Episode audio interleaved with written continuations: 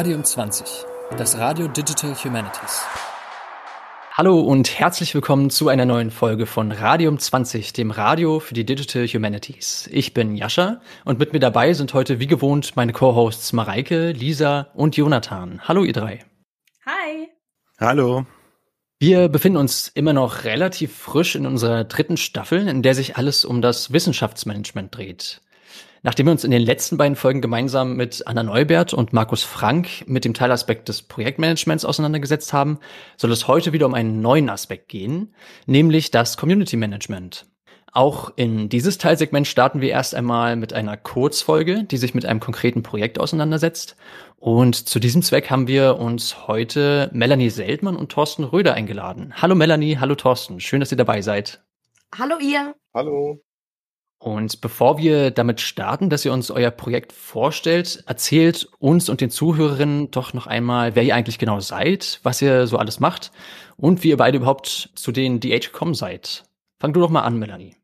Ja, hallo von mir. Ich bin Melanie Seltmann. Auch nicht ganz unbeschriebenes Blatt hier im Podcast. Ich freue mich wieder da zu sein. Richtig. Ähm, Ich arbeite derzeit an der Universitäts- und Landesbibliothek in Darmstadt und noch auslaufend an der Universität Potsdam. Da habe ich gerade mit meinen KollegInnen gemeinsam die Jahrestagung der Digital Humanities im deutschsprachigen Raum organisiert. Und ja, das zeigt eigentlich schon ganz gut. Ich bin mittendrin in den DH, würde ich mal sagen. Dazu gekommen bin ich eigentlich im Masterstudium ich habe Linguistik studiert und habe da eine studentische Hilfskraftstelle gesucht und war damals studentische Hilfskraft im Einstein-Zirkel Digital Humanities Berlin. Vorher habe ich eigentlich quasi noch nichts davon gehört gehabt und habe mich fürs Bewerbungsgespräch eingelesen in die DH so ein bisschen. Fand den Ansatz eigentlich ziemlich interessant und dachte, boah, ja, das klingt gut, da will ich dabei sein. Hab in der ersten Stelle, die ich da hatte, eigentlich auch schon mehr oder weniger Community Management, könnte man sagen, gemacht und habe mich wohlgefühlt und bin seitdem nicht mehr davon losgekommen eigentlich. Bin jetzt noch in den Informationswissenschaften mit drin, aber das ist ja auch sehr nah an den DH mit dran. Ja, guten Morgen auch von meiner Seite. Ähm, vielen, vielen Dank für die Einladung. Die, die Frage, wie ich in die DH gekommen bin, ist ehrlich gesagt, ich weiß es gar nicht mehr genau. Aber ich kann dir mal sagen, was ich aktuell so mache. Dann fällt es mir vielleicht wieder ein. Also derzeit, das ist, glaube ich, ein Wort, das man immer sagt, wenn man sagt, was man gerade so macht in dem Wissenschaftszeitvertragskontext. Derzeit bin ich angestellt am ZPD, das ist das Zentrum für Philologie und Digitalität in Würzburg. Man kümmert sich dort um digitale Edition und viele andere interessante Sachen. Davor hatte ich die Gelegenheit, den Patrick Saale in Wuppertal auf der DH-Professur zu vertreten für ein Semester. Das war auch eine tolle Erfahrung. Und ja, das, was uns heute verbindet, ist eigentlich meine Stelle in Halle gewesen, die ich jetzt allerdings gekündigt habe. Und aktuell, in diesem Moment, bin ich vom Deutschen Historischen Institut in Paris aus zugeschaltet. Ich glaube, das waren jetzt viel zu viele Infos auf einmal. Wie ich dazu gekommen bin, dass ich, ich habe immer irgendwelche Webseiten programmiert, schon vor der Jahrtausendwende irgendwie. Und so kam es dann, dass ich irgendwann als Hilfskraft an der BBAW anfing und dann ergab sich das eine aus dem anderen. Und jetzt sind wir hier zusammen.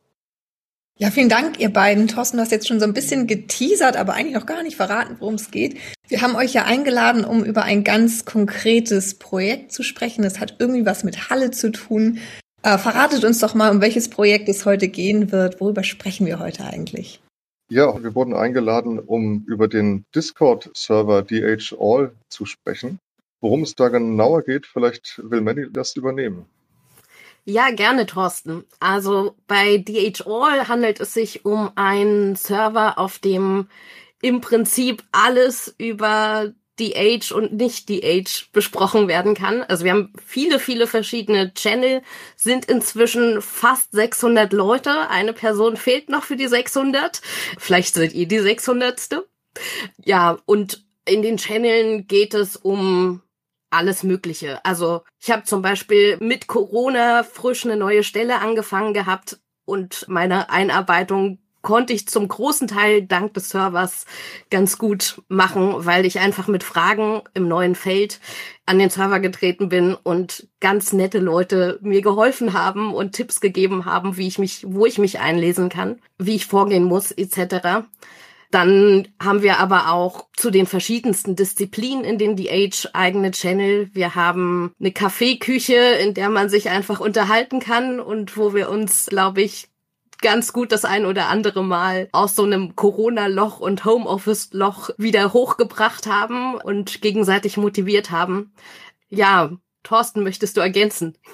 Ja, wir haben auch letztens den Server wieder so ein bisschen in, in Schuss gebracht. So ein bisschen natürlich im Hinblick auf das Interview. Ne? Also nicht, dass das denn peinlich ist, dass da irgendwie.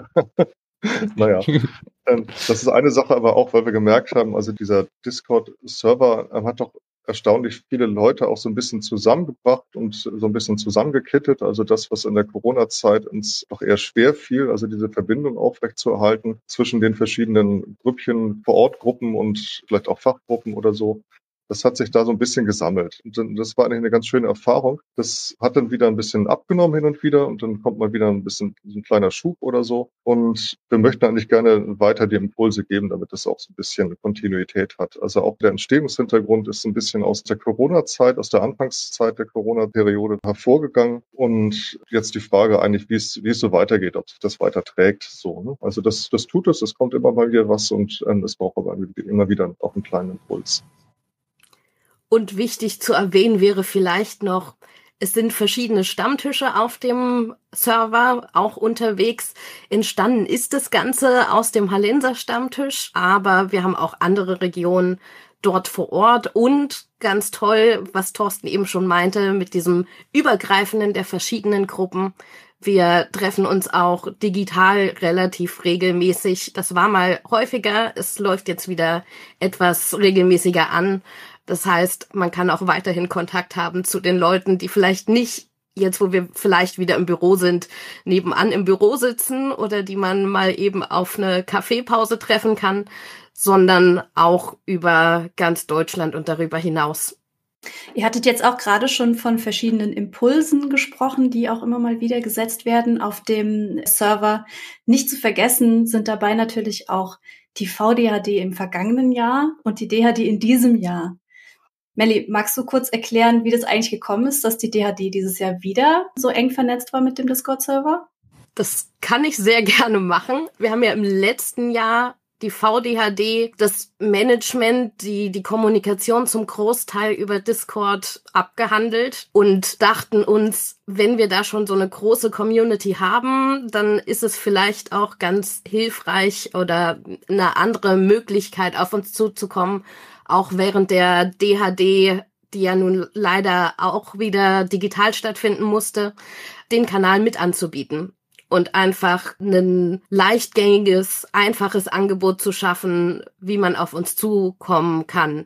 Ich würde sagen, es hat sich auf jeden Fall gelohnt und wenn ich mich richtig erinnere, ein Workshop hat seine Kommunikation während des Workshops auch über Discord abgehandelt und das fand ich eigentlich ganz nett. Das bringt zum einen wieder Leute, die vielleicht davon noch gar nichts wussten, auf den Server. Also wir konnten im Vorfeld der Konferenz auf jeden Fall sehen, dass wieder etlich neue Menschen auf den Server gefunden haben. Zum anderen, wenn man den Server als eine gewachsene Struktur inzwischen vielleicht bezeichnen darf, dann ist es ja nur nachhaltig, auch weiterhin damit zu arbeiten und nicht irgendwie noch 30 andere Kanäle zu schaffen für die Kommunikation. Das hat sich irgendwie relativ spontan so ergeben. Ne? Das, das war tatsächlich am 13. März 2020, wo es, glaube ich, kurz nach der DHD-Konferenz in, in Paderborn irgendwie dann Corona-mäßig auf einmal sehr, sehr krass abging. Und wir hatten in, in Halle immer den, den DH-Stammtisch am Dienstag. Und das war eben direkt am Dienstag nach der Konferenz, wo wir dann dachten, so ja cool, jetzt können wir wieder, wieder Stammtisch und so weiter ne? und dann über die Konferenz sprechen, Nachgang und so. Naja, und dann, dann war Corona da. Gut. Und was machen wir jetzt? Ne? Dann dachten wir uns, hm, man könnte doch irgendwie einen anderen Kanal nehmen, also zum Beispiel, was ist hier, Skype, Hangout, Teams oder irgendwelche Chatkanäle, Discord, Telegram, Slack oder was auch immer und haben dann über Twitter halt aufgerufen, irgendwelche Kanäle, also wirklich beliebig. Also nicht top-down sozusagen, sondern ähm, wir haben einfach mal in den freien Raum gefragt, also macht doch irgendwelche Kanäle auf und dann machen wir Dienstagabend zu einer bestimmten Zeit, machen wir ein kleines Community-Event als Ausgleich. Ne? So, also Stammtisch vom Homeoffice aus. Und was dann aber übrig blieb und oder sich relativ schnell als, als stärkster Kanal herauskristallisierte, war eben der Discord-Server. Damals lief das alles noch unter dem Hashtag DHAL, also was, was eine Zusammensetzung aus DH und Hall, also für Halle ist. Ne? Und irgendjemand kam dann auf die schlaue Idee, da einfach noch ein L dran zu hängen, damit es DH All heißt. So. Und das ist dann auch, ein, auch so ein Produkt aus dieser Corona-Zeit, dass man sagte, ja gut, das muss ja nicht alles auf Halle begrenzt sein. Also dann nehmen wir doch einfach den Rest der DH-Community auch mit. Und so landeten wir dann bei DH All. Das ist ja schon ganz schön interessant, was so ein einziges L für eine integrative Kraft entfalten kann.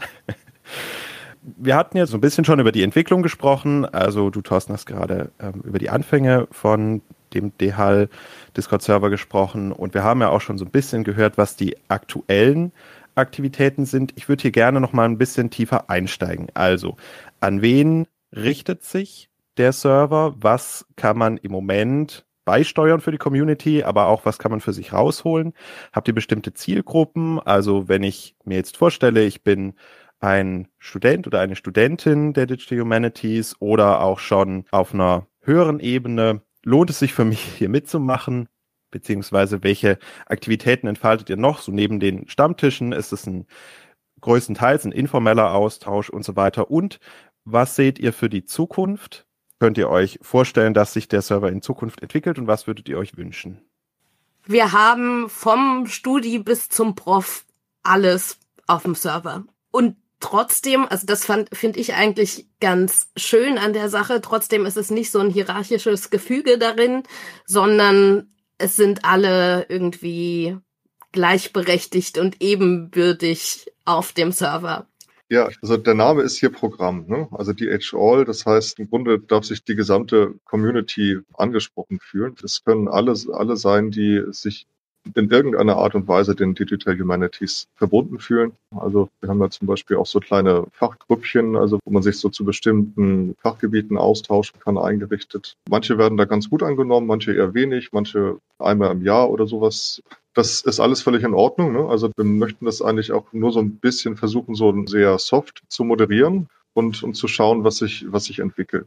Das Wichtigste ist uns dabei, also es ist, das ist weiterhin so nach diesem Grassroots Prinzip funktioniert. Ne? Also was alles, was kommt aus der Community, möchten wir da irgendwie so ein bisschen fördern. Es, es soll sich abbilden können dort. Und wichtig ist der Kontakt auf Augenhöhe eben. Ne? Also und dass es informell läuft, ist, ist dieses Stammtischprinzip, das wir da eigentlich auch immer mit drinne haben. Also dass man auch nicht zwingend immer ständig über die DH reden muss, sondern auch komplett andere Sachen machen kann, wenn man Lust hat.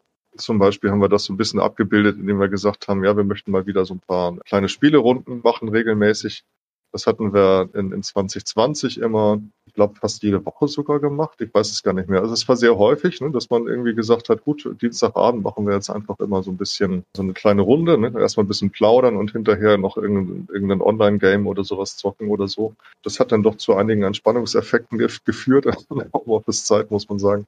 Und das ist etwas, was ich auch durchaus mitnehmen würde in, in irgendeine Post-Corona oder zumindest eine veränderte Zeit wieder. Klingt ja alles relativ frei. Ihr sagt, ihr lasst es mal auf euch zukommen. Ihr habt Pläne für die Zukunft. Ihr habt das einfach mal so eingerichtet. Dann haben wir in der letzten Folge aber zum Thema Projektmanagement äh, gesprochen mit unserem Gast äh, Markus Frank und er sagte, naja, diese akademischen Zyklen, die sind relativ vorhersehbar. Man hat so eine Projektgebundenheit. Das sind so drei Jahre und dann ist das Projekt auch wieder weg oder muss abgeschlossen werden oder so. Gibt es solche Dinge im Hintergrund auch bei euch? Also ist das ein Projekt, das irgendwie gefördert wird? Ist es absehbar? Weil ich meine, es ist, ihr habt gesagt, 2020 gegründet, wir haben jetzt 2022, klassische Laufzeit nach drei Jahren wäre also in einem Jahr vorbei. Aber ihr habt auf der anderen Seite auch schon gesagt, naja, es ist aber auch ganz schön, äh, DH All, das bleibt irgendwie auch, man hat einen Workshop und man kann hinterher draufbleiben auf dem Server und in Kontakt bleiben. Ja, wie sieht es da aus mit der Zukunft? Ich glaube, DH All ist ein merkwürdiges Projekt, wenn man es überhaupt als Projekt bezeichnen kann. Aber ich bin mir da gar nicht ganz sicher. Es ist eher sowas wie ein Zufallsprodukt. Und, und wir müssen mal gucken, ob wir so eine Art Projekt draus machen. Aber eigentlich bin ich gar nicht sicher, ob man das so als Projekt auffassen sollte, sondern eher als etwas, was von sehr vielen Händen gestaltet wird, mitgestaltet wird. Also wir sind jetzt ja nur zwei von den Admins, es sind ja noch viel mehr dabei, die auch mitgestalten. Also das ist vielleicht so eine Aufgabe der Moderatoren, äh, hier das, das, das weiterhin am Leben erhalten. Das Schöne an der Sache ist ja, dass Discord zumindest finanziell nichts kostet. Das heißt, wir brauchen keine Projektfinanzierung oder so, um das am Leben zu halten. Die Betreuung des Community Management machen wir in unserer Freizeit. Ich würde eigentlich gar nicht als klassisches DH-Projekt sehen wollen, sondern eher, wir reden immer alle von nachhaltigen Infrastrukturen, die wir schaffen wollen, über Projektlaufzeiten hinaus. Und ich würde es ehrlich gesagt eher als sowas sehen wollen, was halt immer da ist und nicht irgendwie nach drei Jahren weg ist, sondern ein Ort, eine Infrastruktur, wo man auch in fünf Jahren noch nachsehen kann, was war denn da? Was für einen Link wurde mir gepostet? Welche Diskussion habe ich geführt? Und das ist auch das Schöne, was ich bei Discord gegenüber Slack zum Beispiel sehe. Die Nachrichten verschwinden nicht einfach, wenn wieder so und so viele neue Nachrichten da sind, sondern es ist halt, solange es Discord in der Form gibt und die nicht ihre Geschäftsmodelle komplett ändern, ist es halt einfach da. Also im Prinzip auch, wenn wir Admins, wir sind insgesamt 13 derzeit, auch wenn ein oder mehrere Admins vielleicht nicht da sind, keine Zeit haben, gibt es die Struktur trotzdem. Und es können wieder neue Admins sich finden, die Kreativität da reinbringen wollen und irgendwie Visionen für den Server haben.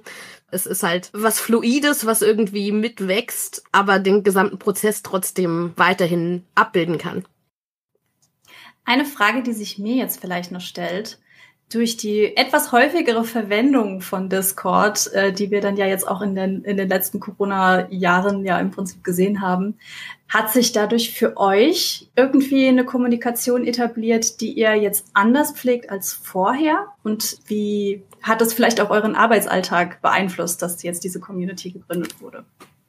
Es steht, glaube ich, sehr viel davon in diesem Homeoffice- und Corona-Kontext irgendwo von der Geschwindigkeit der Entwicklung her, mit denen das jetzt, mit denen sich das jetzt integriert habe. Ich glaube, das gab es eigentlich auch schon vorher, diese Tendenz dazu.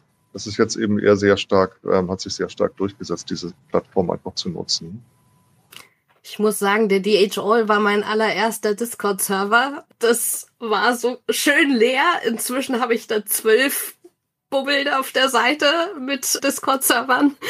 Aber es war auch nicht grundsätzlich neu. Also im Projekt, wo ich vor Corona gearbeitet habe, haben wir MetaMost genutzt. Da waren wir halt auch über verschiedene Standorte verteilt und vom persönlichen Vorgehen für mich, ob nun MetaMost, Discord, Slack oder was auch sonst alles für Plattformen, ist eigentlich wurscht. Ähm, so ein Morgen, so ein Arbeitsbeginn ist halt unter Umständen schon anstrengend, weil was wird geöffnet? Nicht nur Mail, Postfach und Browser, sondern irgendwie auch sämtliche Kanäle.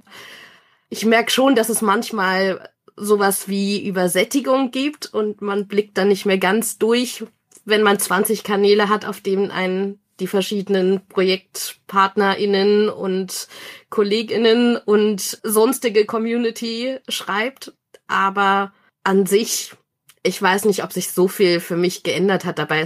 Wir haben jetzt kurz von Übersättigung gesprochen. Habt ihr denn sonst noch irgendwelche Herausforderungen, die ihr jetzt so mit dem Server seht?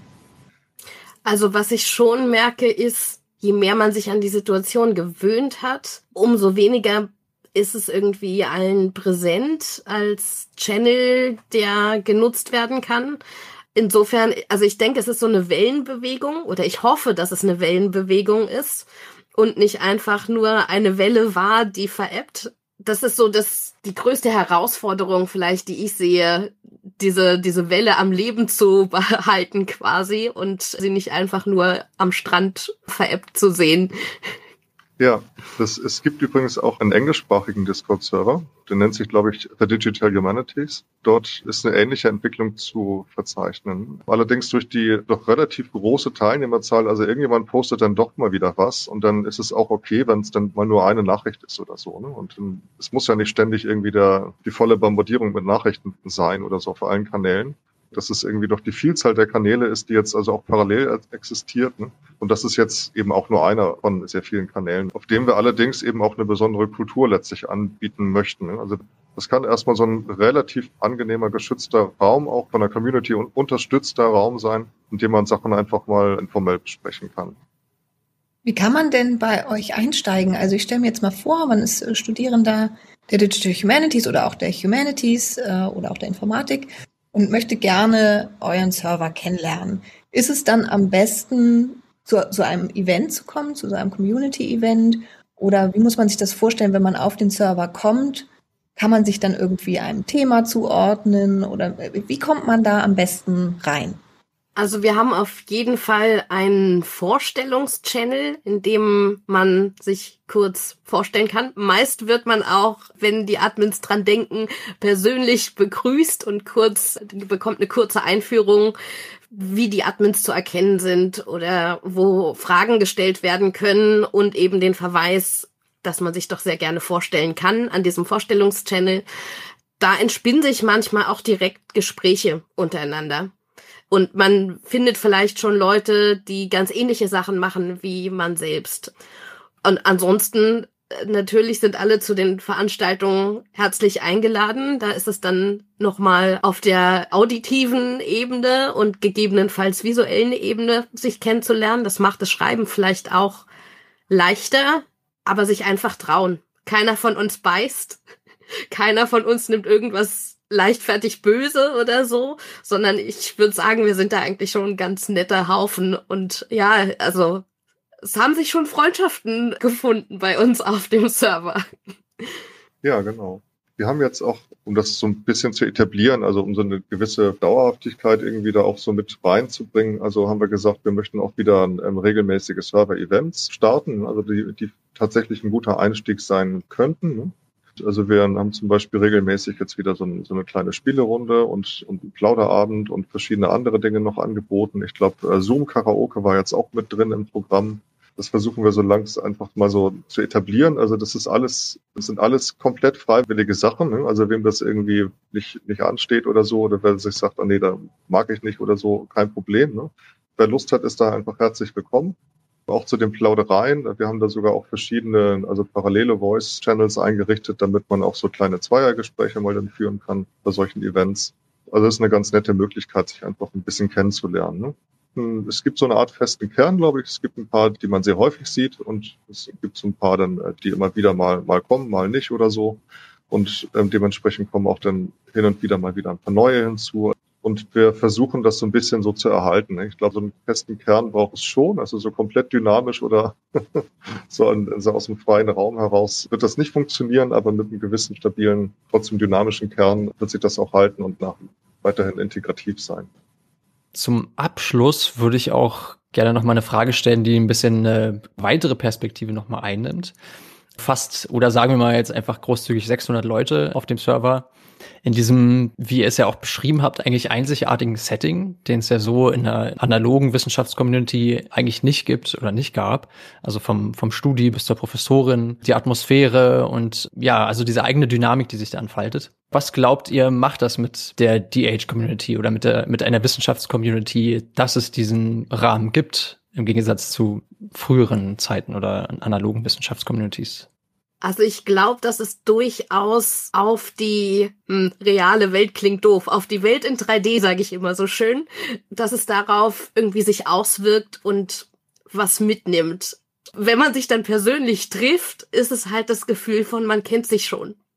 Oder es gibt Leute, mit denen ich mir ab und an in Diskussionen irgendwie geschrieben habe, auf dem Discord-Server oder ähnlichem, die dann, wenn wir uns sehen, mir freudig zuwinken, so, hallo, hier bin ich auch und schön, dass wir uns sehen. Und es ist, als hätte man sich irgendwie halt ein Jahr nicht in echt gesehen und freut sich, dass man sich endlich wiedersehen kann. Und dabei hat man sich noch nie im Leben gesehen.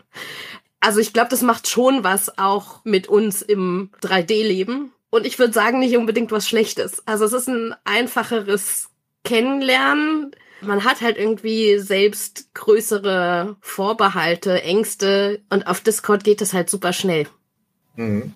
Genau, fand ich sehr schön beschrieben. Also das geht mir, geht mir ähnlich an die Bekanntschaften, die man jetzt auch bilden konnte und pflegen konnte. Also das, also ersetzt natürlich so nicht vollständig, aber ersetzt tatsächlich ein bisschen was von dem, von dem Kontakt, den man sonst eben in Real-Life-Events hat. Ne? Das ist, glaube ich, ein wichtiger Effekt gewesen. Wir haben jetzt doch in den letzten zwei Jahren sehr viel, glaube ich, ausprobiert, so an Möglichkeiten, ja, wie man miteinander digital kommunizieren kann, wie man umgehen kann auf verschiedenen Kanälen und sowas. Ne? Also die meisten sind jetzt irgendwie, sind irgendwie auf Zoom irgendwie eingestellt oder Big Blue Button oder sowas. Ne? Und daneben gibt es dann aber häufig gar nicht so viel. Ne? Und ich glaube, was, was dieser Discord-Server jetzt hier eigentlich leisten kann und auch an die Community so ein bisschen zurückgeben kann, ist, dass da einfach mehr erlaubt ist und mehr möglich ist als zum Beispiel in Zoom-Räumen oder so. Ne? Also da gibt es ja auch Etikette, die sich dann irgendwann herausgebildet hat. Und die Chats sind da ja zum Beispiel auf der anderen Seite auch wieder nicht nachhaltig abspeicherbar, was Discord wiederum ein Vorteil ist. Ne? Und ich glaube, da bildet sich auch so ein bisschen so eine etwas andere Umgangsweise mit heraus. Vielleicht auch einen gewissen Effekt hat wieder die Community auf den Umgang miteinander. Ne? Also ich hoffe das zumindest. Ich weiß nicht, wie groß der Effekt ist. Wahrscheinlich ist er ganz klein, weil er ja nur die Leute betrifft, die tatsächlich auch teilnehmen an dem Discord-Server. Aber vielleicht ist es ein, ein Sammelpunkt für die, für die Community, die vielleicht indirekt so ein bisschen was trägt von der Umgangsweise in den, in den Digital Humanities Kreisen, die ja eigentlich von den Konferenzen her, wie man es so kennt, also eigentlich wirklich sehr auf Augenhöhe, sehr menschlich, sehr, sehr nah und offen irgendwo immer, ne? sehr integrativ eigentlich, so erlebe ich das zumindest. Und ich hoffe, dass die Kommunikation auf dem Discord-Server das so ein bisschen mit abbildet. Also das, was andere Kanäle zum Beispiel eben nicht machen. Also nicht so in dieser, dieser Direktheit. Also das war auch so die ursprüngliche Intention letztlich dabei. Ne? Diesen Stammtischton, ne? also wo man über alles sprechen kann letztlich, ist jetzt live oder Work oder, was auch immer ist, ist dort möglich. Gibt es noch irgendetwas, irgendwelche Aspekte, die wir noch nicht besprochen haben, die ihr aber gerne noch loswerden würdet oder unseren ZuhörerInnen mitgeben würdet? Ich würde gerne noch eine explizite Einladung aussprechen, zu uns zum Server zu kommen. Den Link gibt's zum einen auf der GitHub-Seite, die Thorsten schon erwähnt hat und die auch in den Show Notes steht. Wir können auch den Link selbst in die Show Notes geben. Kommt einfach dazu, sagt Hallo und fühlt euch willkommen bei uns. Super, dann sind wir auch tatsächlich schon wieder am Ende dieser ersten Folge zum Community Management. Vielen herzlichen Dank, liebe Melanie und lieber Thorsten, dass ihr heute hier wart und uns diese Einblicke gegeben habt in dieses meiner Meinung nach echt einzigartige Projekt. Danke natürlich auch an meine wunderbaren Co-Hosts Mareike, Lisa und Jonathan. Und natürlich zu guter Letzt vielen Dank, liebe Zuhörerinnen und Zuhörer, dass ihr wieder eingeschaltet habt. Wir hören uns dann das nächste Mal wieder in einem Monat mit einer Langfolge zum gleichen Thema. Bis dahin macht's gut und bleibt radioaktiv. Dankeschön. Dankeschön. Macht's gut. Danke auch an dich, Jascha. Tschüss. Danke euch. Ciao. Ciao.